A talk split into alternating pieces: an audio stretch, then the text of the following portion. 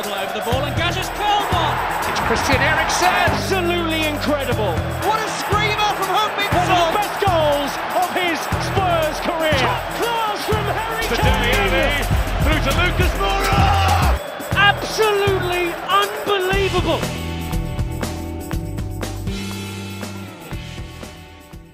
Hørte dere det, lyttere? Vi har fått oss jingle! Yes! Endelig! Fantastisk. Ja. Endelig har vi noe å sette foran introen. Altså, det, det er jo en gledens dag for Tottenham på tolv, ikke sant, Lars Peder? Ja, fantastisk. altså. Det er jo bare å takke Fredrik Schmidt Fotland for den introen han har eh, laget og sendt til oss. Det Endelig har vi fått intro og jingle, eh, Erik. Det er en eh, Oi, ja, stor dag, altså, må jeg si. Ja, det er rett og slett en veldig veldig stor dag. En stor takk skal rettes til Fredrik Schmidt Fotland, som har laga den fantastiske jinglen vår. Og ja, Vi setter rett og slett enormt stor pris på arbeidet du har lagt ned, og premien, som vi lovt, den skal Ja, din vei om ikke altfor lenge. Og Lars Peder, det må jo være litt eh, uvant for lytterne at det ikke går direkte til stemmene våre med en gang de trykker play på episoder, eller?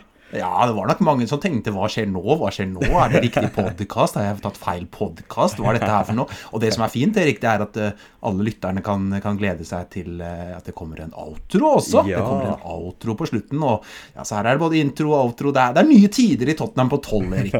Ja, vi utvider rett og slett eh, konseptet her. Det, det er strålende. Det er rett og slett helt nydelig. Og vi skal jo få gått gjennom litt kamper i dagens episode. Det ble jo et eh, 2-2-resultat mot eh, Wolverhampton nå på onsdag i ligacupen, eh, Lars Peder. Eh, Det ble jo litt eh, dramatisk på slutten der med straffekonken. Det gikk jo heldigvis Tottenham sin vei med noen ganske så gode straffer. Hvis du tar vekk eh, Per Emil Høibjerg sin, så var ja, altså når Sergio Regilon og Brian Hill eh, dukka opp der og skulle ta straffe eh, Jeg forventa nesten to bomber, men de kliten jo i samme kryss begge to, så det var jo eh, helt strålende. Nå er Tottenham videre til fjerde runde i ligacupen. Eh, Matchen, er du fornøyd med den?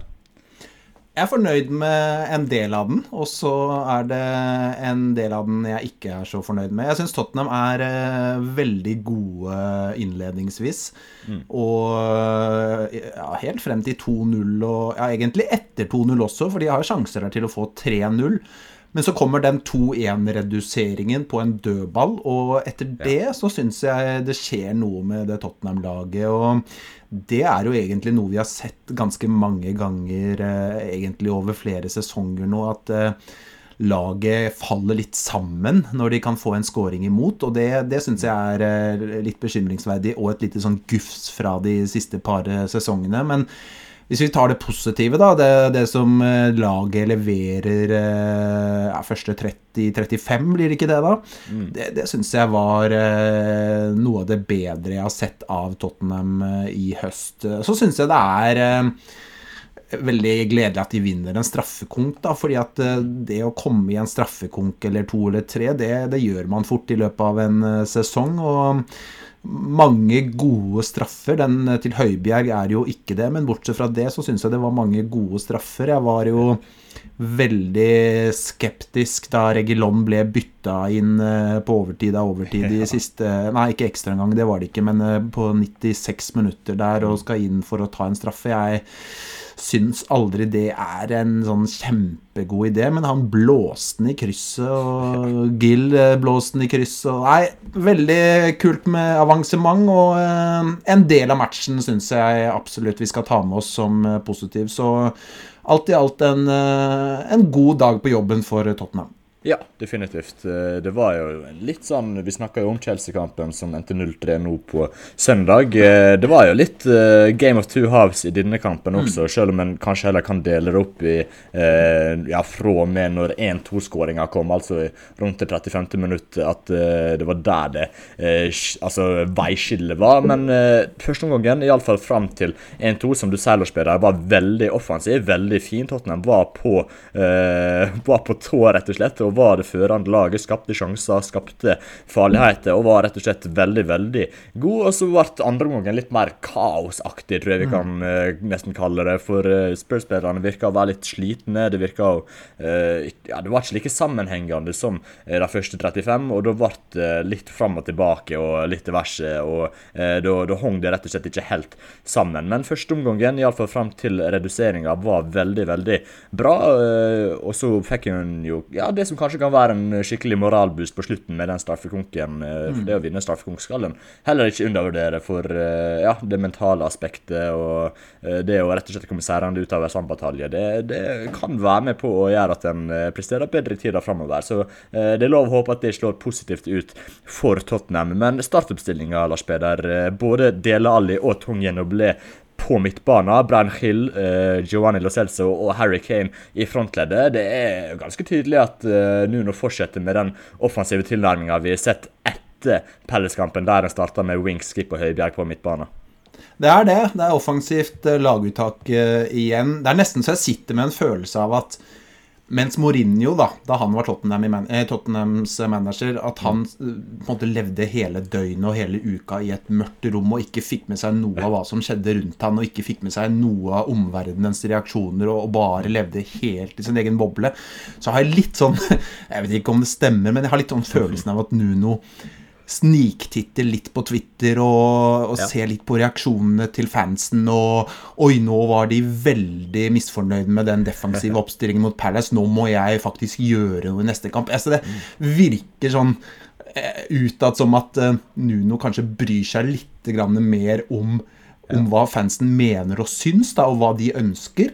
Og det var jo veldig mye kritikk ute og gikk etter den Palace-kampen, med rette. Men så har han jo etter det, da, med den Chelsea-kampen nå og, og Wolverhampton-kampen sist, så har han jo faktisk eh, sendt ut på et veldig sånn offensivt uh, Tottenham-lag, og det er veldig mye offensive fibre, så det er all ære til det, for vi, vi, ønsker jo å se det. Det er nesten sånn før den Chelsea-kampen så tenkte jeg oi, kanskje ble dette litt mye. Skulle man hatt Skip og Høibjerg utpå der, liksom? Ble, ja. det var veldig mm. mye offensivt på én gang. Men, men uh, heller det, da, enn det vi så mot, uh, ja. mot uh, Palace. Så, så jeg liker, liker, tendensen, og det er jo helt tydelig at Nuno ser at at det er behov for, for en oppstilling som kan skape mer, et laguttak som kan skape mer enn det vi har sett tidligere i høst. Så, mm. så, så det, det syns jeg er kult å se, da.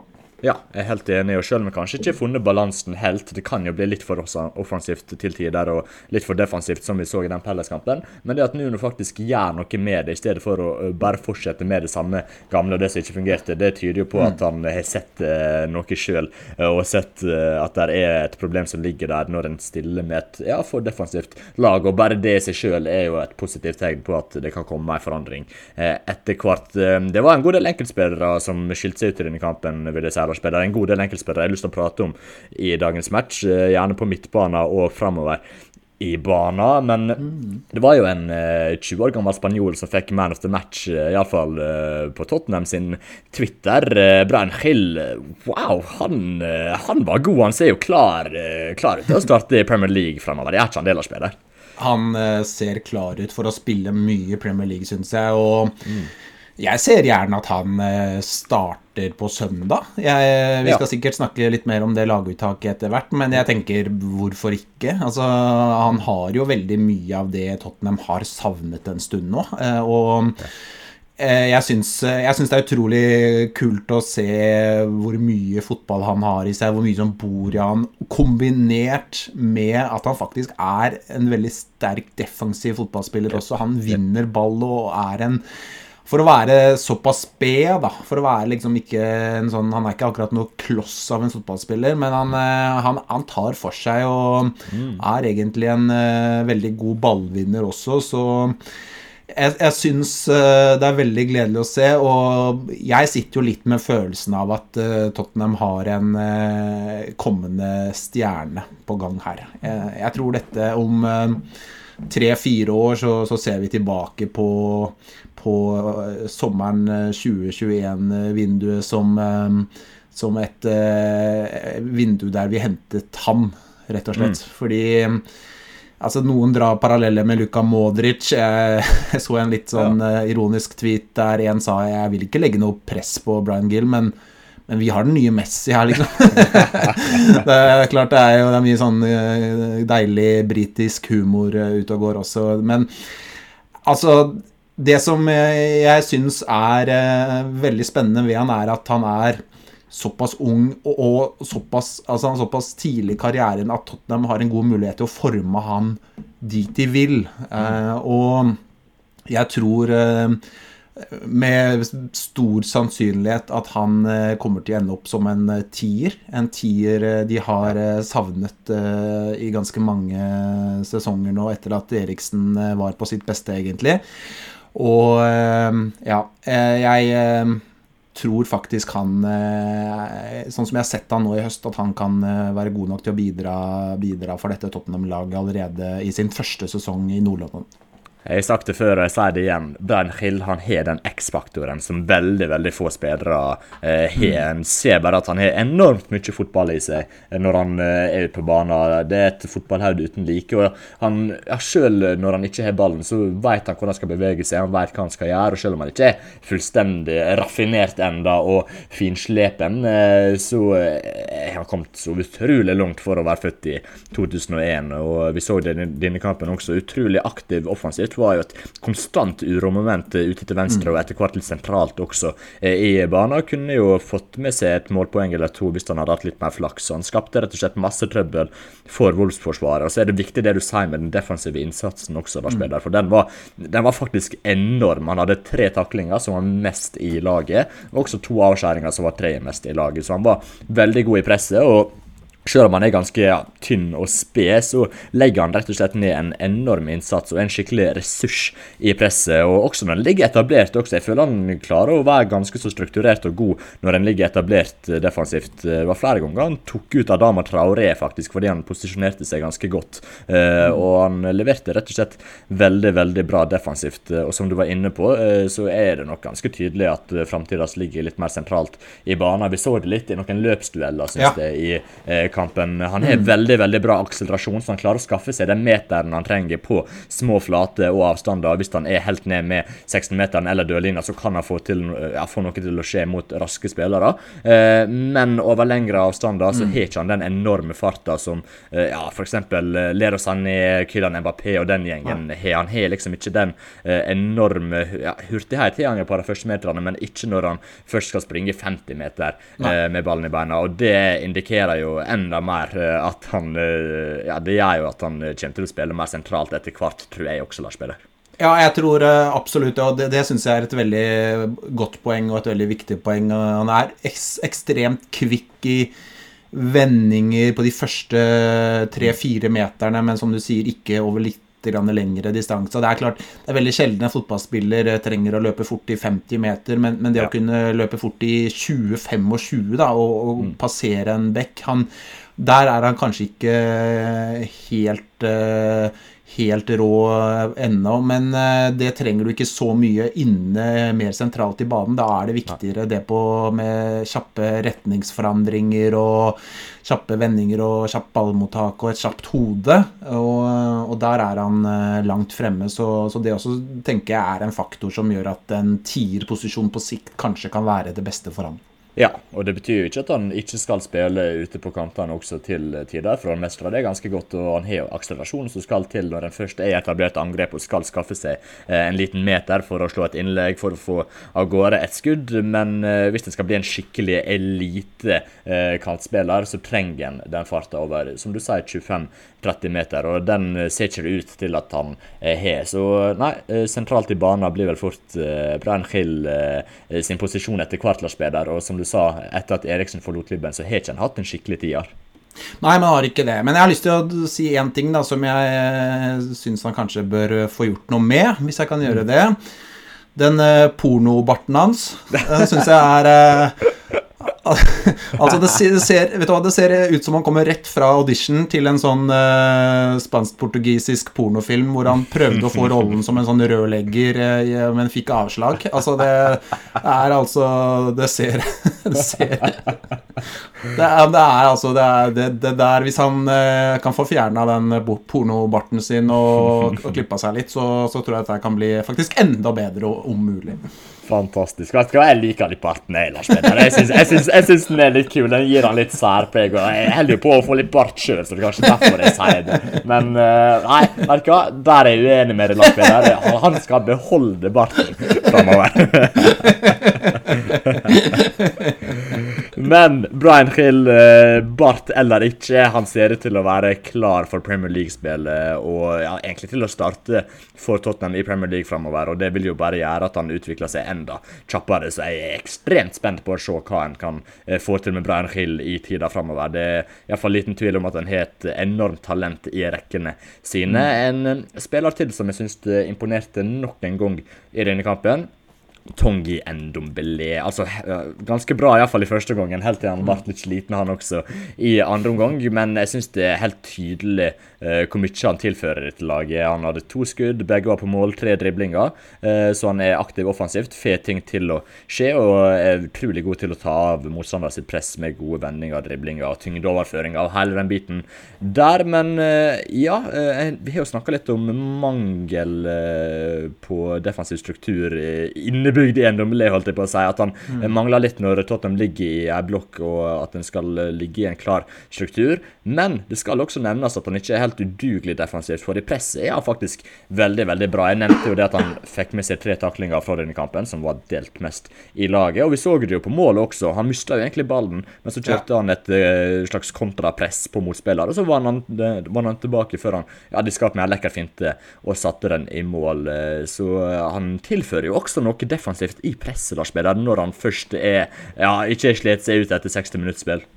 Han gjør det, men så koster han jo samtidig laget to skåringer, da. Så det er jo Det er liksom Det er vanskelig å bli veldig klok på han, fordi at eh, det er vanskelig å se helt bort ifra at han koster laget to mål. Den, eh, den, første, den første, er jo litt merkelig, for der ender jo han opp med å markere Ja, ja hvem var det som skåret igjen? Den Donker, var det ikke? Den Donker, ja. Stemmer. Ja, stemmer. Og, um, og, og, og, det skal jo selvsagt ikke han gjøre. Eh, så, så det, det, er, eh, det er nå det det er. Men den andre den, eh, den, eh, Han mister ballen i veldig farlig område der. Og, men, men, samtidig, da, hvis vi som, ser bort ifra det, da Det er litt sånn vanskelig å se bort ifra at han koster laget to mål, for det er jo ganske, ganske heavy, akkurat det. Men ja, jeg er enig. Han, eh, han er nok litt sånn undervurdert defensivt så lenge han har ork. Så lenge han har krefter og ork utpå der, så, så er han i stand til å gjøre en god defensiv jobb. Men så hvert fall god nok jobb da, til at eh, det er bra nok med tanke på alt det han kan bidra med fremover. Mm. Fordi dette laget her, og den midtbanen der, jeg mener sånn som Tottenham-stallen ser ut nå, med de spillerne som finnes i den troppen, og det Nuno har å velge mellom, så mener jeg Tangi Ndomblé er helt avgjørende å ha på banen. For han står for noe som, som dette laget ellers ikke har. Og så kan du liksom si at eh, ja, men du kan putte ut på Dele Alli der, du Ja, men altså, det er ikke i nærheten av å, å være det samme hva angår det en dombelé kan bidra med under en fotballkamp. Og det er noe med hele den fremoverkraften, det har noe med hele den kreativiteten, det har noe med evnen til å kunne eh, bryte gjennom et pressledd. Det, eh, han har en eh, han har en sånn nese for de nest siste og de tredje siste pasningene som kan uh, skape målsjanser. Det er egentlig ganske mye i en Nomblé som tilsier at han bør kunne stå bak en del målpoeng. og vi, vi sa jo det da Ndombele kom til Tottenham, at uh, da ble han jo sammenlignet en del med Dembélé. Bare at Ndombele er en mer eh, målfarlig altså Han har flere assist i seg, han har flere målpoeng i seg enn det Dembélé hadde. Og, og det syns jeg vi ser når han har ork, så, så, er han en trussel med tanke på det å kunne skape sjanser. Men så er jo problemet at han, han er, vi, vi, sitter jo og ser på han eh, ja, første 35 kanskje mot Wolverhampton der, og, og, han er eh, god, som han ofte er i starten i den første halvtimen, 35 mm. Og så forsvinner jo kreftene da, eh, utover i andre omgang, og da er han jo mye mindre involvert. Jeg tror han har en tredjedel cirka av antall ballberøringer som han hadde i, i, første omgangen. Jeg tror det var sånn ja. noen og 20 sammenligna med noen og 60 eller noe sånt nå. Mm. Uh, og da faller også Tottenham i, i, prestasjon. Så nøkkelen er jo å klare å bygge opp han til å kunne stå fulle kamper og levere gjennom 90 minutter. Og da mener jeg helt soleklart at det som skal til da, er at han må spille fulle kamper. Så er det veldig fristende nå å tenke at jo, han skulle vært bytta ut siste halvtime mot Wolverhampton, for da var han sliten. Ja, men hvis han alltid skal byttes ut siste halvtime, så vil han aldri kunne klare å stå 90 minutter. For du kan ikke, du kan ikke eh, gjøre deg klar for 90 minutter i Premier League via 3D-mølla. Så, så, han må bare spille, og så får vi heller eh, på en måte bare akseptere at prestasjonen hans faller litt mot slutten, men jo flere kamper han får, jo lengre vil han stå kampene, og jo mer kommer det Tottenham til gode. Det er et veldig viktig poeng, for han må få de minuttene. Som du sa, du kan ikke få det på styrkerommet, iallfall ikke på styrkerommet, men heller ikke på tredemølla eller på trening heller. Du må faktisk ut og spille eh, i minutt mot skikkelig god motstand for å få det eh, i deg. Og da, sakte, men sikkert, kommer han til å bygge opp fitnessen sin. Det føler jeg meg ganske så trygg på, så lenge han klarer å unngå en skade, og at det ikke blir for mange kamper på en gang, selvsagt. Eh, men det er bra at du er litt motvekt til Ndombele-entusiasmen min eh, også, Lars Peder, med at du nevner de, de to målene. For var, det skal sies han var involvert i begge de to. Jeg, som du er inne på også, så vil jeg ikke klandre den corneren på han. Det er, ikke, det han som skal eh, dekke opp en såpass eh, sterk Haude-spiller som Leander den Dunker på en corner. Der, der, der var en liten svikt i eh, både soneforsvar og mannsmarkeringsgreier. For det var en god del Tottenham-spillere som sto ledig lenger inne der. Egentlig Pierluigi Golini bør ha kontroll over området, sånn som Harry Kane, Del Alli, flere av de sto der inne. Mens det var enda som endte opp på den dunker, og da fikk han bare stå nesten fritt og heade det inn. Så der har jo Nuno en liten jobb å gjøre, eller kanskje noen andre i støtteapparatet som eh, spesialiserer seg på dødballer. Men det er iallfall et eller annet som ikke stemte der, for en trenger litt eh, sterkere hodespillere til å dekke opp. Iallfall de som er best på hodet i motstanderlaget, for det er ikke mange på Wolverhampton som er bedre i lufta enn eh, Leander den Dunker. Så det, det var litt svakt. Men tilbake til Ndombele. Som du sier, han må få spilletid framover, og det mm det er så tydelig hvor viktig han er for uh, dette laget. For det er ikke noen andre som er i nærheten av å gjøre det samme som han gjør på den sentrale midtbanen når det kommer til å ja, kontrollere kamper, rett og slett. Han hjelper veldig veldig godt til uh, når det kommer til å kontrollere kamper, og det er jo det en har etterspurt, spesielt når han ikke har spilt uh, fotballkamper for Tottenham.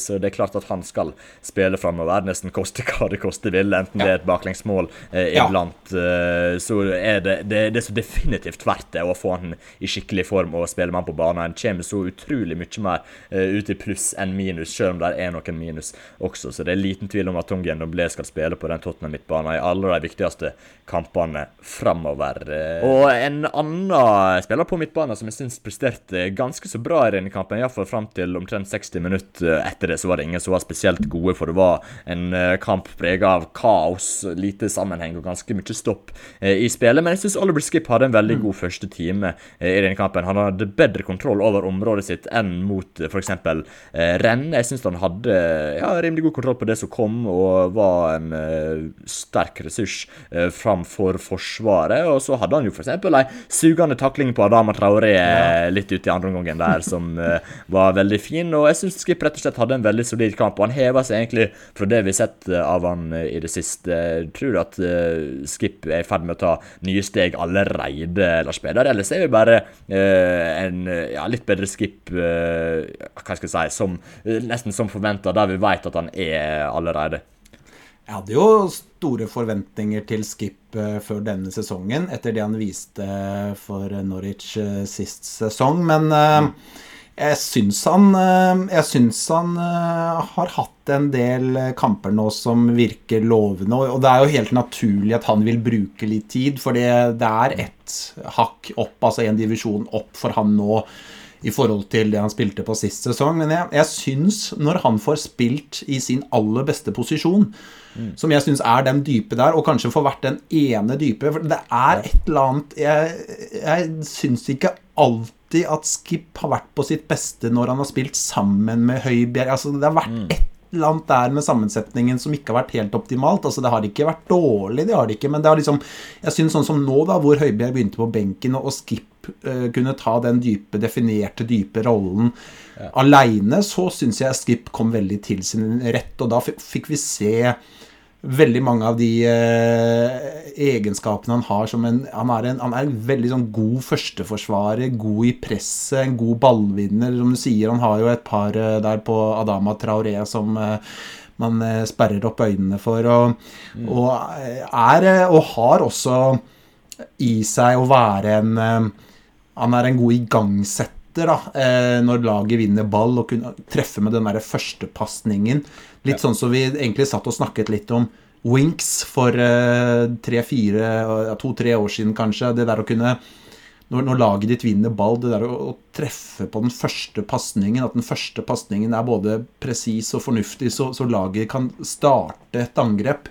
Og det, det syns jeg han, eh, han, har i seg. Så nei, jeg har, eh, jeg har eh, stor tro på Skip og og uh, syns uh, det han viser er lovende. Han har ikke mange Premier League-kamper uh, i beltet ennå, men jeg syns han, han viser at han ja, han kommer til å bli veldig veldig god, så jeg syns det er helt riktig at han får spille så mye som han gjør. altså.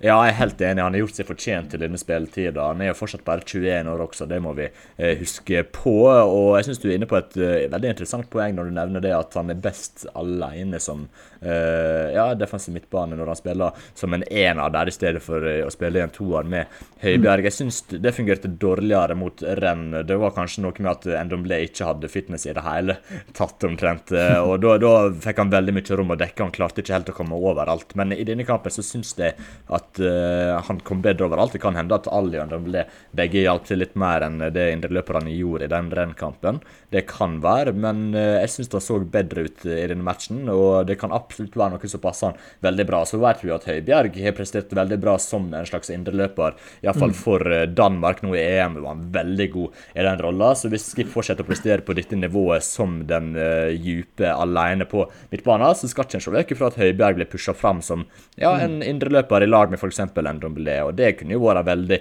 interessant midtbane med ganske fin balanse tror jeg. Så det blir spennende ja. å se hva som skjer framover. Men det er liten tvil om at Oliver Skip også er et stort talent. Han er jo bare ett år eldre enn Brian Hill, som vi snakker om som et kjempetalent. Og Oliver mm. Skip spiller jo nesten fast på det som er topp seks-lag i Premier League i en alder av 21. Så han, han har stor framtid for, foran seg, og jeg gleder meg til å se hva han kan få til allerede denne sesongen. For han er jo begynt å etablere seg på laget allerede. Vi må snakke om den siste på midtbanen også. Vi er jo kommet innom to av tre der. Eh, men Dele Alli, jeg syns det var en ganske blanda kamp Eh, fra han. Eh, for jeg syns det fortsatt er ganske tydelig, iallfall når Tottenham har ballen eh, i laget og ja, f.eks. når en skal kontre, kanskje spesielt når en skal kontre, at alle ikke hører hjemme så djupt i banen. For han hadde noen fryktelige pasninger i starten av kampen som gikk rett til motstander. og Jeg skjønte ikke helt hva, hva han tenkte på når han sendte av gårde de pasningene. Men så plutselig så diska han opp med den lekre assisten til Harry Kane på, på 1-0 der. Så han, han, kan plutselig være avgjørende også. Han var faktisk den spilleren som skapte flest sjanser i kampen for Tottenham, med tre stykk. Det skal, det skal han ha creds for når han spiller såpass dypt eh, i banen. Men jeg syns han kom på noen gode løp inn i 16-meteren også. Han passer bedre til å gjøre det. Eh, men eh, denne 4-3-3-formasjonen alle som indreløpere kan gjøre en god jobb defensivt, kan diske opp med noen pasninger her og der, men totalt sett så passer vel ikke indreløperrolla perfekt til, det, til det Lars Peder? Nei, det gjør ikke det, og det er det jeg syns er litt problemet med Del Alli. At jeg, jeg syns det, det, er så få posisjoner som passer til ham. Ja. Og det, det, er litt sånn absurd, øh, fordi at han har jo mye i seg, han, men det er veldig få posisjoner som passer for han. Altså, han passer ikke, passer ikke som en øh, del av en midtbaneduo. Han passer ikke som en indreløper. Jeg syns heller ikke han passer som noe kant. Han har jo spilt i kant i 4-3-3 også. Altså, det er ja det er egentlig veldig få roller som passer for han, og jeg syns egentlig og så, og så, er han jo heller ikke noe playmaker. Eh, så den derre tierrollen Man kunne jo tenkt at, uh, at, den kunne vært fin for han, men han, han har jo ikke noen sånn voldsomme playmaker-egenskaper, syns jeg. For til det så er han for ustabil i pasningsspillet, og han mangler den derre eksplosiviteten som trengs for å kunne ja, skape rom på Eller skape skaffe seg rom på, på, liten plass og sånt, og kjappe vendinger og Det gjør at det blir liksom vanskelig å se hvor skal han spille, egentlig. Jeg syns jo, liksom, hvis vi tenker litt tilbake i tid, så, så er jo eh, kanskje det beste vi har sett av han, har vært når han har liksom ligget og driftet litt bak en spiss og kan eh, styrte inn i bakrommet der og ja, være en sånn bakromstrussel. Og, for han har jo et bevegelsesmønster, og han har jo en løpskraft og sånn som gjør Altså, han er god uten ball, da, rett og slett. Men uh, jeg sliter veldig med å se hvor han skal spille. Jeg sliter veldig med å se hvordan Tottenham skal få brukt hans kvaliteter. Og hvis jeg nå tenker litt på sånn Hvordan skal laget se ut på søndag og sånn, så skal jeg være så ærlig og si at ja, jeg har noen tanker rundt hvordan det laget bør se ut, men ingen av de lagene per nå, 24.9.2021, innebærer det ærlig.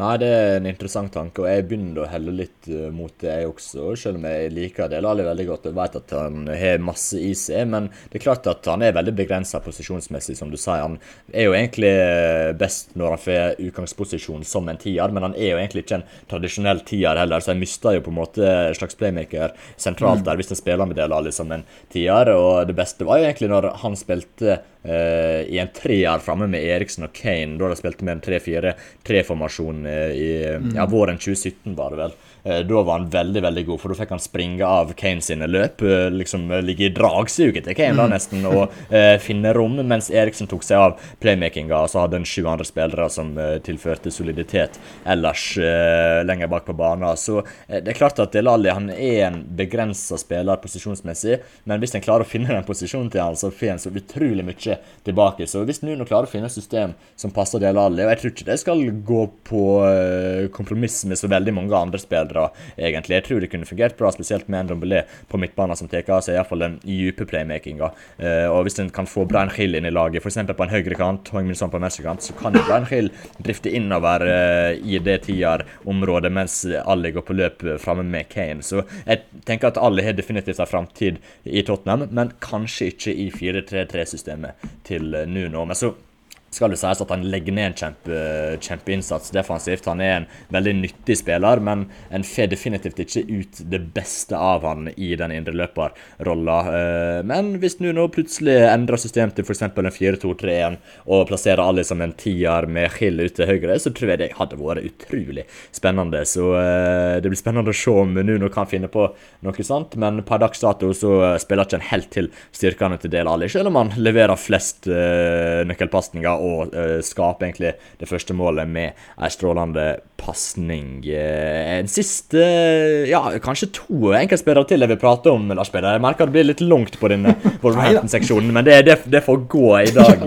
Rett og slett Når vi har fått på plass jingle og alt, så må vi få lov til å, lov til å utdype litt om diverse spillere. Men eh, hvis du tar resten av frontleddet, faktisk Giovanni Lo Celso starta jo som en slags Ja, vi kan jo kalle det en slags høyreving, selv om han drifter veldig mye ned og innover eh, i banen. Men eh, jeg syns han var bedre denne kampen enn mot Chelsea. Chelsea. Mot Chelsea var han jo frisk, sånn sett, men uh, i denne kampen så ga han fra seg ballen kjappere. Det var færre touch, uh, og mot Chelsea så var det frustrerende å se på til tider. For der hadde han flere muligheter til å spille lagkamerater gjennom, uh, men han brukte rett og slett for lang tid i denne kampen. Jeg syns han brukte færre touch, og jeg likte mer det jeg så av Lo Celso, selv om han ikke er helt der han var ja, januar 2020, mm. da han var soleklart, den soleklart beste spilleren til laget.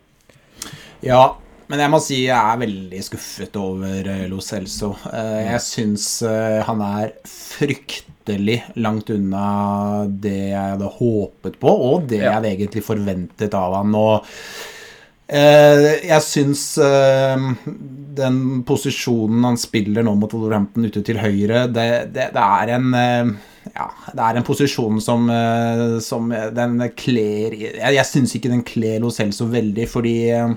han blir veldig låst innover i banen. Eh, og han er veldig avhengig av å, å på en måte få ball mye på fot. Han, han er ikke noe sånn kantalternativ. Det blir en veldig veldig sånn ja, eh, rolle for han der han eh, begrenser, eh, begrenser seg veldig. Og jeg syns han Altså, hvis man prøver å se hvor er det han er best, da, så syns jeg han er best eh, altså Når han er god, så er han best lenger inne sentralt i banen. Og eh, litt grann dypere, så han kan eh, Han er på sitt beste vi husker i januar-februar i fjor, da han eh, hadde sin sin soleklart beste periode i Tottenham, så var han jo enorm til å drifte ball eh, over ja. Eh, større avstander. Da, da, så han jo plutselig ganske hurtig hurtig ut, og han eh, klarte å passere folk med ball i beina og, og var god i pasningsspill og, og, hadde en enorm evne til å, til å eh, la ting skje fremover da, i dette Tottenham-laget. og jeg, vet ikke helt hva som har skjedd med han. Jeg, jeg syns det bare låser seg veldig. Det virker som om han eh, låser seg veldig når han eh, blir satt i de én mot én-situasjonene. Han velger veldig ofte litt sånn safe, enkle løsninger. Han eh, er slurvete i pasningsspillet, syns jeg. Jeg syns han eh, Nei, jeg, vet du hva, jeg må si at eh, sånn som han spiller nå, så eh, vi snakket om Eller jeg snakket om Delerli og, og hans eh, muligheter for en startplass. Og jeg, jeg syns ikke Lo Celso heller eh, peker seg ut som noen eh, naturlig starter Ja, på søndag, da, for å ta den først. Jeg, jeg syns det han har vist nå over ganske lang tid, er langt under pari. Og, og så har han jo hatt disse skadene, men ikke sant når vi snakker om liksom Ndombele og Lo Celso, da, to spillere Tottenham brukte veldig mye penger på altså Ndombele, når han er på banen, så er han stort sett god, i hvert fall så lenge han orker. Lo Celso syns jeg altfor sjelden viser det nivået vi vet han har inne, eller har hatt inne tidligere. Så jeg begynner å, å sette en del spørsmålstegn rundt uh, Lo Celso, det må jeg si, altså fordi det har vært uh, altfor sjelden det siste halvannet året at vi har fått sett det, som, det som skal bo i ham. Ja, og det er betimelig også, for han har ikke levert på en veldig veldig god stund nå. Og eh, vi vet jo hvor mye fotball han har i seg. Det er det som er så frustrerende. Vi vet hvor god han kan være. Når han var i den perioden på nyåret i 2020, så var han jo fantastisk god. Han var rett og slett kjempegod. Og så har vi jo sett i Real Betis også, sesongen før Tottenham signerte han, så skåra han jo 14-15 mål også. Vi har ikke sett Han har ikke vært i nærheten. Jeg vet ikke hva han har hittil i Tottenham-trøya, men det er iallfall ikke tosifra. Ja. Et ligamål ja. ja han, er, han, er, ikke i nærheten på det heller. Så uh, det er klart at uh, Lo Celso han har masse fotball i seg, det er det ingen som helst tvil om. Men han må jammen ta beviset denne sesongen her, faktisk. Hvis det ikke så begynner håpet å uh, svinne hen for at han skal bli en skikkelig innflytelsesrik og vital del av, av Nuno sitt lag. Så Lo Celso han må levere, Lars Peder. Ja, og så er vi jo litt inne på noe av det som er problemet, da. fordi at var det Mourinho da, som hentet Nei, unnskyld. Det var Pochettino som hentet ja. Lo Celso. Og i løpet av eh, to, litt over to år, da, blir det nå Han kom vel 2019, mm. ja. I løpet av litt over to år så har altså Lo Celso hatt fire managere i Tottenham. Altså ja. Først eh, Pochettino, og så Mourinho, og så Mason, og så Nuno. Og liksom Det er det som blir litt problemet når du da ikke eier kontinuitet på Og liksom da med Mourinho som eh, viker så mye fra Pochettino, og så kommer Nuno inn der. Altså, du henter en, det som var og er en god fotballspiller, og det samme med Ndombele. Du henter en, altså, så får du en del sånne, og samme med Cézinho. Du bare henter inn en del sånne, og så, så, blir det hele tiden opp til en ny manager å klare å få utnyttet eh, det som finnes i stallen der. Det er ikke noe rød tråd når, når du har fire managere på, på to år. Og, og, da ender du opp med liksom Lo Celso, hvor skal han spille? Hva, hva er egentlig hva er Tottenhams plan med Lo Celso nå?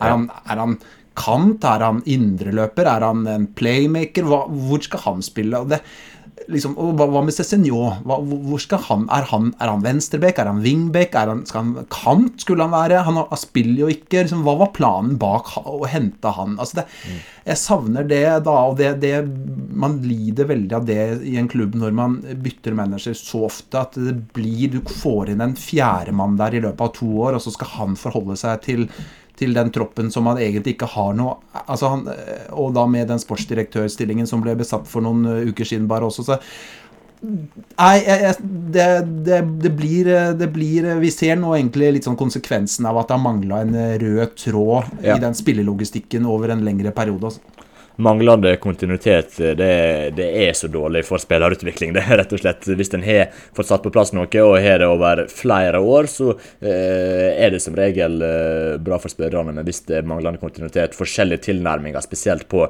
trenersida, så er det virkelig ikke til eh, det beste for spillere. Det tror, det tror jeg Lo Celso har lidd av, som du sier, Lars Peder. Eh, jeg syns han var bedre i denne kampen, det skal nevnes, men mm. fortsatt ikke på det nivået, ikke i nærheten av det nivået vi så eh, av han på sitt beste i 1920-sesongen. Så han har mye å bevise nå framover, og det er lov å håpe at han kan finne fram til det han leverte for eh, ja, ett og et halvt år siden, men det er jammen ikke sikkert. Den uh, siste spilleren vi skal diskutere fra spiller det er godeste Harry Kane, som jeg syns så friskere ut i dette oppgjøret. Han uh, får på løp i bakrom, halleluja! Uh, det, var, det, var, det, var, vakkert å se, faktisk, på den andre skåringa der med Alice i vakre pasning. Og da, var han jo til å hugge på offside-linja. Han, han, han, har jo god timing i løpene sine, så det var deilig å se at han faktisk utnytta det. Og jeg syns han fant en bedre balanse i det å droppe djupt i banen og playmaker, og det å ligge på linja, som jo eh, 2-0-målet eh, kom eh, på. Hva, hva syns du om Kane sin eh, prestasjon i denne kampen, Lars Peder?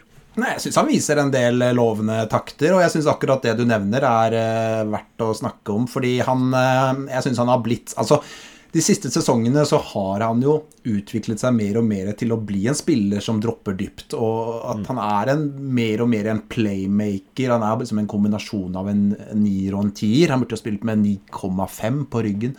Ja. Og, og så, så, så, det Vi skal ikke på noe vis ønske at det skal vekk fra spillet hans, men det jeg har savnet kanskje mye i høst, da, det er det derre at han varierer mer mellom å å bli den møtende, dype tieren, og det å være den nieren som faktisk ligger og truer litt på offside-grensa, og som kan true litt i bakrommet òg. For jeg tror det er veldig mye vanskeligere for motstandere å forholde seg til en spiss som av og til også strekker litt, da. For du, du kan altså, ja.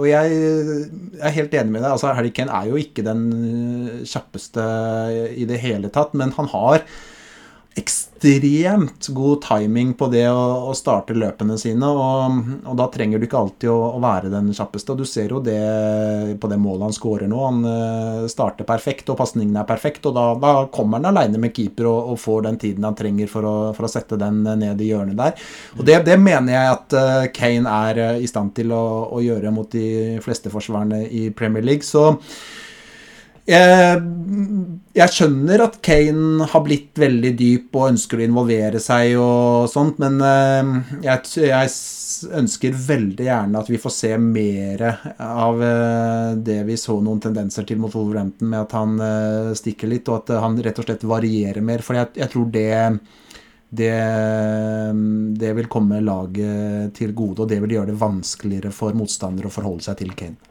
Ja, definitivt. Og det at han dropper djupt. Uh, helt fint, det, men jeg syns det har blitt litt forutsigbart i det siste. Ja. rett og slett. En har sett yes. uh, at motstanderne er veldig obs på at Kane skal droppe djupt, og da stenger det av der rommet. Men når en får den variasjonen mellom å ligge på linje og hogge, og så droppe djupt, så gjør det jo også at en blir mer uforutsigbar. Og da får en jo også mer rom når en først dropper djupt. Så da mm. kommer en i pluss på omtrent alle områder. Så det, det er veldig bra hvis han fortsetter å ja, finne den balansen som han gjorde i dette oppgjøret gjøre her. Og han hadde jo flest skudd av alle i Tottenham-laget. Alle tre var på mål også. Flest driblinger med tre stykk. Skapte to sjanser som var nest mest i laget. Så han så rett og slett veldig mye friskere ut i denne kampen her. Og det at han har funnet den balansen, det gjør jo at eh, jeg tror på at han kan levere noe allerede på eh, søndag. For han så, han så, rett og slett eh, friskere ut nå, Lars Peder. Jeg syns han så mer matchfit ut. Og rett og slett Ja, det ser ut som han har fått unna det som kanskje var hans preseason-kamper, nå de Premier League-kampene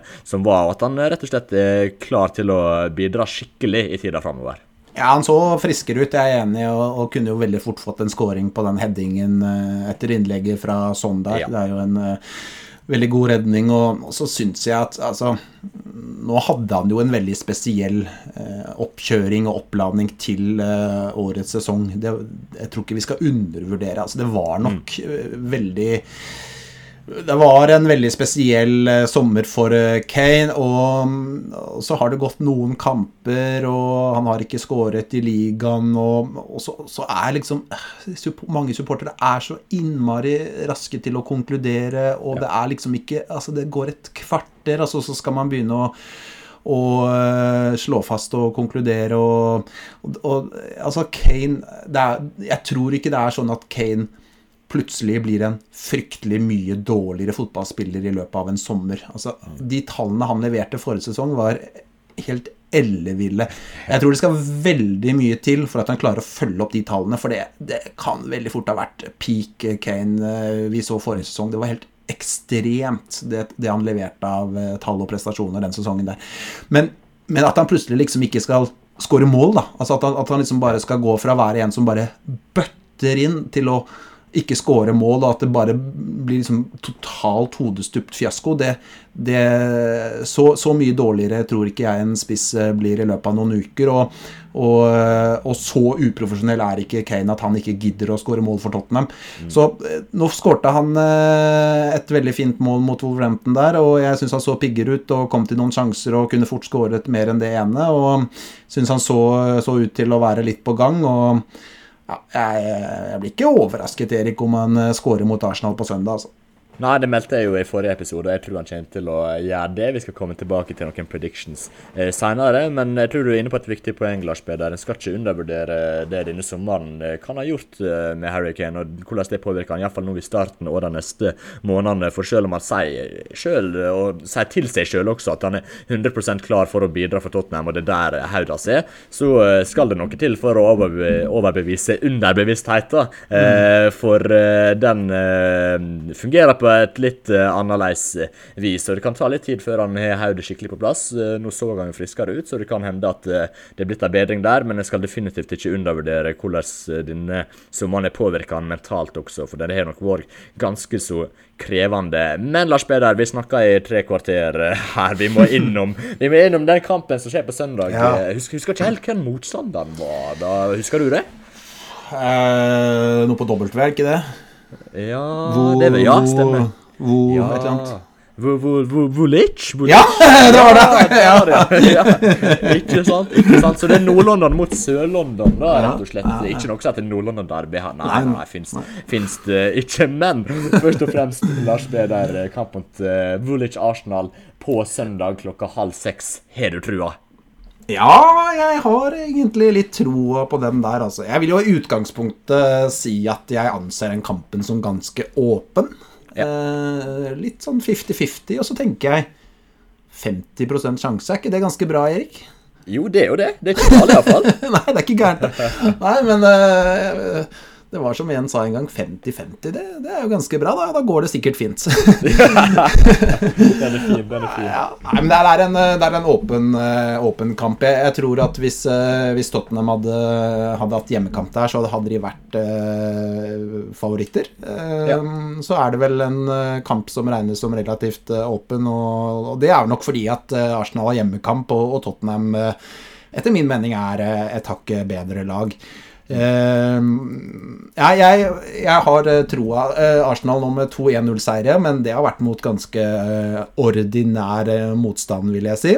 Yep. jeg er egentlig overbevist om at Tottenham, hvis de er på pari, er bedre enn Arsenal hvis de er på pari. Det, det tror jeg absolutt. og det det ligger et uh, potensial der i dette Tottenham-laget som gjør at de uh, kan levere en veldig, veldig god kamp. Og uh, gjør de det, så, så tilsier egentlig de fleste parametere at de skal kunne slå Arsenal. Så det, det handler Altså, for, for meg, på søndag så eh, er ikke dette en kamp mot Arsenal. Det er en kamp mot seg selv og mot Tottenham selv. Fordi Tottenham, eh, hvis Tottenham eh, leverer sånn som vi vet de kan gjøre, og er, eh, spiller en god fotballkamp, så bør de ha veldig gode muligheter for å vinne.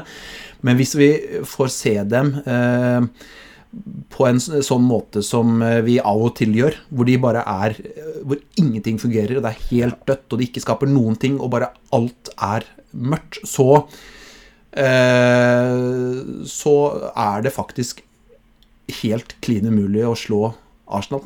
Altså da, Uansett hvor svake selv Arsenal måtte være da. Vi husker den der kampen eh, i vår var det vel mot Arsenal, da Tottenham var så svake. Altså Hvis de er på det nivået der, så, så, taper de mot Arsenal. Altså det er, det, da er det komplett det er, det er, teoretisk eh, praktisk umulig å vinne mot Arsenal da. Så det handler egentlig om at Tottenham må være en god utgave av Tottenham, og er de det, så kan dette gå.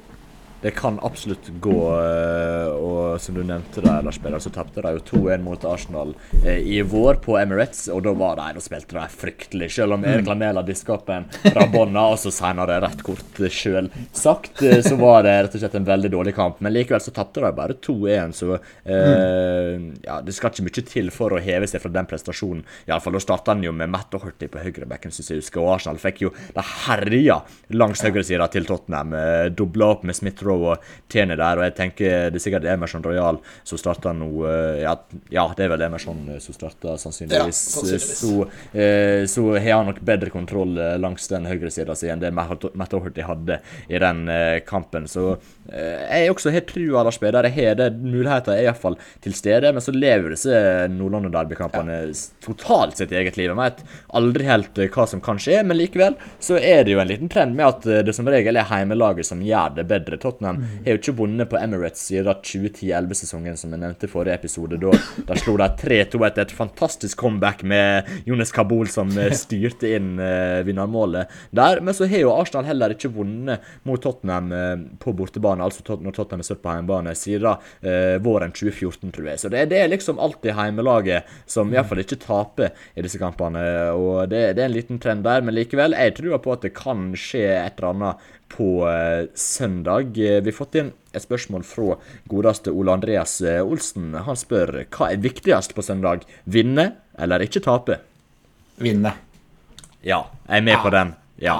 Altså, det handler om å vinne den kampen der. Nå hadde Tottenham ni poeng ned på Arsenal eh, etter tre kamper, og så, og så er det plutselig bare blitt til tre. Nå, nå må Tottenham bare få det opp til å bli seks poeng igjen og, og få stoppa, stoppa Arsenal-rekka på, på to kamper her. Og, nei, altså, det, det, det hadde vært utrolig deilig å vinne en bortekamp mot uh, Arsenal altfor lenge siden sist. Og ja, nei, det er eh, Jeg, jeg eh, blir egentlig i utgangspunktet, da, før kampen Nå er det jo, Man vet jo aldri hvordan kampen utvikler seg, og sånn, så det kan godt hende man sier noe annet etterpå, men i utgangspunktet så, så er jeg eh, kun fornøyd med seier i den kampen der. Ja, jeg er i utgangspunktet enig, selv om uavgjort det er ikke for gale heller. Men nå har en en ganske god mulighet til å ta Arsenal på Emirates, og da eh, bør en jo helst eh, ta den også. Vi skal prøve å gå litt gjennom startoppstillinga, Lars Berre. Det kan vi iallfall håpe skal eh, starte. Jeg regner med vi begge er på Loris i mål. eh, Og så har vi jo Forsvaret. Vi nevnte Emerson på høyre back. eh, på venstre back. Der fikk vi nevnt godeste Sergio for første gang i episode. Han dukka opp, han dukka opp. Men eh, midtstopperparet, da, Lars Peder. Jeg har en ganske klar formening om iallfall den ene plassen der. Men eh, hvem, hvem syns du bør starte som midtstoppere i Nordland og Derby? Den, posisjonen kan vi ta, men jeg, synes, syns eh, Jeg har lyst til å la den høyre back-posisjonen sveve litt okay, mer, Erik. Okay. Er, du, er du så sikker på at eh, Emerson skal starte foran Tanganga, altså? Ja, jeg egentlig det. Jeg syns han Ja. var iallfall uh, ja, ganske god i første omgang mot Chelsea. En av de bedre spillerne eh, der. Og så spilte jo Tanganga uh, hele kampen nå, vel, mot uh, Ja. Wolverhampton. Så jeg tror fort det blir Emerson som uh, kommer inn. Men eh, altså, Tanganga, det hadde, ikke, det hadde ikke vært gale, det heller. Nei, jeg bare tenkte i hvert fall at det er jo verdt å, å lufte muligheten. Eh, for Tanganga har jo vært eh, god i, i høst, han, så jeg, jeg syns bare han fortjente å, å være med i diskusjonen, Ja. Erik. Ja, ja, men det er lov. det er lov. Han skal absolutt nevnes godeste Jaffet eh, der. Men uh, midtstopperplassene, Ja. Lars Peder, hvem, hvem tenker du? Nei, den er vanskelig. Altså, Romero er nok inne nå. Ja. Det, det er nok ganske klart. Um, nei, vet du hva, Erik? Jeg, eh, jeg sier Erik, jeg. Eh, Erik Dyer. Du gjør det, ja? Ja, jeg gjør det, altså. Jeg, jeg, syns, eh, jeg syns han har sett Han har tatt et steg i høst og har spilt bra sammen med Romero, og jeg klarer ikke helt å argumentere for at Dyer skal ut og Sanchez skal inn, selv om Sanchez også har vært veldig, veldig bra. Jeg jeg heller nok eh, mot uh, Dyer hvis jeg eh, skulle valgt, men når det er sagt, så Altså det er jo ingen tvil om at uh, Dyer uh, er en, fortsatt en litt sånn tikkende bombe. Så mm. dette kan jo høres fryktelig dumt ut hvis folk nå hører på dette etter Arsenal-kampen, at jeg har ment at Dyer bør starte, fordi det kan uh, bli hva som helst. Men ja, to dager før så sier jeg Dyer basert på høsten så langt. Ja, ja, men det er et uh, fornuftig valg, syns jeg. Dyer er overraska med denne høsten. Det må jeg bare få sagt. Jeg syns ja. han har vært veldig, veldig bra. Så syns jeg Davidson Sanchez også har vært god, uh, så det er egentlig litt hipp som happ for meg mm. hvem som spiller der. Men uh, hvis du vil gå for Dyer eller spiller, så går vi rett og slett for Dyer. vi beveger oss videre til den sentrale midtbanen. Eh, det er vel noen eh, som vi er ganske sikre på her. Hvem tenker du bør være trioen på den sentrale midtbanen til Spurs på Emirates? Ja, Det spørs jo litt på formasjonen, hvis vi kanskje ser for oss at han går for en slags 4-3-3, da, ja. Eh, så blir det jo igjen da et spørsmål om hvordan han velger å komponere den treeren. Om han går mm. for to dype og en mer fremskutt, eller om han går for én eh, dyp og ja, to indre løpere. Ja. Jeg eh, skulle egentlig ønske at han valgte å gå for eh, skip i den dype, aleine i mm. den dype, og så kjøre Høibjerg eh, og Ndombele som indreløpere. Jeg mener det er eh, det nærmeste man kommer en altså best mulig balansert midtbane eh, med dagens Tottenham-stall, eh, egentlig. Det, det, er en midtbanetrio som jeg syns utfyller hverandre bra og står bra til hverandre. Ja, jeg er enig, og jeg ville jo kanskje vanligvis hatt alle inne, selv om man ikke er den beste på indreløperplass, men det er veldig vanskelig å ta ut skip etter den kampen mot Wolverhampton nå eh, på onsdag. Og det er klart at Høibjerg, når han hvilte, kom inn i, det, inn i det 82. minutt i dette oppgjøret mot Wolverhampton, men når han er hvilt såpass lenge, så skal han inn i laget. Så det mm. blir skip Høibjerg og Endomblé for meg også eh, på den sentrale midtbanen. Eh, I angrepet så er det jo to som iallfall er helt bankers, med Harry Kane på topp og Hang Min sånn, ute til venstre, eller kanskje ute til høyre. Han har jo spilt ute til høyre et par ganger, mm. men han kommer iallfall til å starte. Men hvem er den siste kantspilleren som skal starte på Emirates Lars Peder? Ja, det er vel, det er vel fire, fire, kandidater, egentlig. Altså, du har jo ja. Lucas Mora, du har eh, Brian Gill, du har um, Lo Celso, og så vil jeg faktisk eh, slenge Del Alli inn i den miksen også. Ikke som en høyre kant, men med litt uh, eh, rokeringer, så kan man også få plass til han. Men eh, nei, jeg, jeg, jeg velger eh, nå, nå, sier jeg Brian Gill-konsekvens, for jeg orker ikke det. Ja, ja. Ja, jeg sier Brian Gill, eh, at han, eh, at han starter. Jeg, jeg, mm, jeg syns han fortjener det. Jeg liker valget kjempegodt, Lars B. Der er jeg med håper han starter. Og så håper jeg at Steven Bergwijn også er klar snart. Jeg har lyst til at han skal få se noen minutter framover, men sånn som ståa er nå Brian Hill inn mm. mot Arsenal på Emirates i Nord-London Derby på søndag. Det, det, er lite som er mer sexy enn det. vet Tenk deg Brian Gill skåre score foran uh, hjemmefansen og, og, løpe bort og hysje på dem med, med barten sin. Vise og... fra barten, ja. ja. Det, er, det, er, nydelig. Det er nydelig. Nei, men vet du hva? Men altså, jeg, jeg, jeg mener at uh, dette Tottenham-laget har jo skreket etter kreativitet, uforutsigbar ja eh, folk som kan låse opp, folk som kan trylle et sekund. Altså det, mm. det, med Ndomblé og Brian Gill på banen, så mener jeg at uh, vi plutselig ser kvaliteter i dette Tottenham-laget på et egentlig ganske annet nivå enn det vi har uten de to spillerne. Så, og så tenker jeg at det, Ja, altså Arsenal jeg syns ikke man skal ha så forferdelig mye respekt for dette Arsenal-laget. At man ikke skal tørre å by på det man selv har av kvaliteter, da.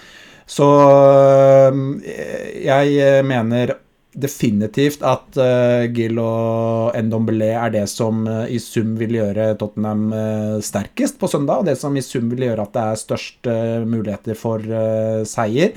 Så jeg er egentlig jeg er ganske klokkeklar på at eh, begge de to bør starte, altså. Ja, jeg sitter på det eksakt samme resonnementet, egentlig. For jeg ser eh, altså greit nok ofte med unge spillere så er, det, så er det sånn Ja, OK, det er en risiko med å starte med dem. Ja, en kan få en stor gevinst, men det er en risiko. Men med Brian Hill så føler jeg ikke at det er en risiko engang. For han jobber ekstremt bra i presset, og han er ganske god i blokka også. Så jeg, jeg ser rett og slett ingen risiko med å starte med han. Og når han presterte som han gjorde mot Wolverhampton nå, så fortjener han rett og slett å starte. Og vet du hva? Med den barten der Han kommer til å skåre, Lars Peder. Han kommer til å skåre! Jeg lover det. Ja, det, du skal si at han scorer med barten, skal du se. Han, ja. via barten, innlegg som treffer barten og, Ja. og går i mål, det hadde vært eh, elleville scener. Nei, men jeg er helt enig. Altså, han, han er eh, god nok defensivt, og det er ikke sånn at de liksom eh, svekkes veldig i defensivet. Altså, Gill er jo eh, kjempegod i den fasen av spillet også, og så, så er han ung og sånt noe, men jeg tenker bare Kast dem innpå. Altså, han har vært god nå i, eh, i flere kamper i høst. Og så, altså, det er en, en kommende potensiell eh, si, verdensstjerne der. Altså, hiv han innpå. La han få erfaring. La han spille Nord-London Derby borte. La han, eh, la han få vokse på det og få den erfaringen. og ja, fansen vil elske det. Det er, det er bare plusser. Sånn som jeg. Jeg ser ingen minuser ved å bruke Brian Gill. Jeg ser ingen spillere Jeg klarer ikke å se noen spillere som, eh, som åpenbart vil gjøre Tottenham bedre enn eh, Brian Gill i den kampen der. Så for, for meg så er den der eh, egentlig det, det valget er mye enklere enn enn man kanskje skulle tro, da, når du stiller det spørsmålet om den siste kampplassen der. Ja, han skal starte, ingen eh, tvil herifra. Eh, Vi må ha litt, eh, ja, en liten resultatprediction før vi gir oss. Snakka i en time nå, Lars Peder, så det er fint å avslutte med et kjapt resultattips. Hva, hva tror du stillinga blir på søndag? Jeg tror Tottenham vinner den kampen 2-1. Eh, Ja. Jeg tror Arsenal tar ledelsen og leder til pause. Og så uh, skårer eh, Harry Kane på straffe. Ja. Og så avgjør uh, Hong-Min Son det hele. Og jeg liker, jeg liker tipset. Det var faktisk eh, 1-2, altså 2-1 til Tottenham jeg hadde skrevet ned her, så da må det jo bare bli det, da. Det må jo, altså, det, det må jo det. Nå er jeg jo meldt både at Kane og Hill skal spille, så da må jo jeg melde at de skal skåre uh, begge målene også. Så uh, nei, vi har en eh, fin søndags ettermiddag i vente. Det, det er så farlig å si det, Lars Peder. Det er så farlig å si det, men jeg tror vi har en fin søndags ettermiddag i vente. Ja, skal, skal vi Dette her har ingen av oss forberedt, men skal vi komme med én sånn eh, litt sånn uh, skyte fra hofta-prediction på noe som kommer til å skje Ja. under kampen, eller? Det kan vi prøve på. Det var jo litt, eh, litt vanskelig å komme på noe på sparket, men vi kan jo prøve mm, Jeg, jeg spår et Jeg skal kjøre en litt, litt sånn uh, småkjip variant, men jeg, jeg spår et rødt kort i den kampen. jeg, Altså. Ja, ja, men det, det er ikke det spenstigste tipset. Du får, ikke, du får ikke 30 odds på den, liksom. Ja, så ikke det. Plutselig, plutselig dukker Granit Sjaka opp neste Ja. stoltaklinga der. Eh, noen andre mister hodet totalt, så det, det kan fort eh, skje. Men Harry Kane, som ikke skåra hittil i sesongen, han har ikke skåra mål på kjempelenge eh, i ligaen. Han skal skåre. Nei da, det var, det var fryktelig kjedelig. Men jeg, jeg skal komme med noe annet. Jeg tror eh, at eh, Eric Dyer, hvis han starter, så får han assist. Yes. Ja. Oi! Oi, Ja. den er fin. Den er fin. Ja, ja da, da sier vi Det er jo sånn. nesten Ja, 30 odds, det. Ja, den, eh, altså Hvis dere vil sette penger, så uh, ikke hold meg ansvarlig, men gjør det for all del. Det, dere skal få lov til det, kjære lyttere. Men det, det var alt vi hadde. Jeg tror vi kan avslutte med Eric Dyer assist på søndag. Ja. Da føler jeg vi kom til langt nok i denne episoden. Og som om det ikke var nok med Eric Dyer assist mot Arsenal, så har vi jo fått den jinglen uh, som en outro også fra eh, Fredrik. Eh, Ja. Nok en eh, jingle, altså to stykk, to individuelle jingler. Det, det, det er så stort eh, levert av Fredrik. Tusen Ja. millioner takk eh, nok en gang. Og tusen takk til alle lytterne som er lytta på helt til nå. Vi setter stor pris på dere. Og så prates vi igjen snart. Nyt jinglen som kommer nå, og så prates vi igjen snart. Ha det bra. Ha det bra. Tottenham på 12 presenteres av Erik Heimdal og Lars Peder Karseth Hellerud. Du finner oss på Spotify og andre steder der du lytter på podkast.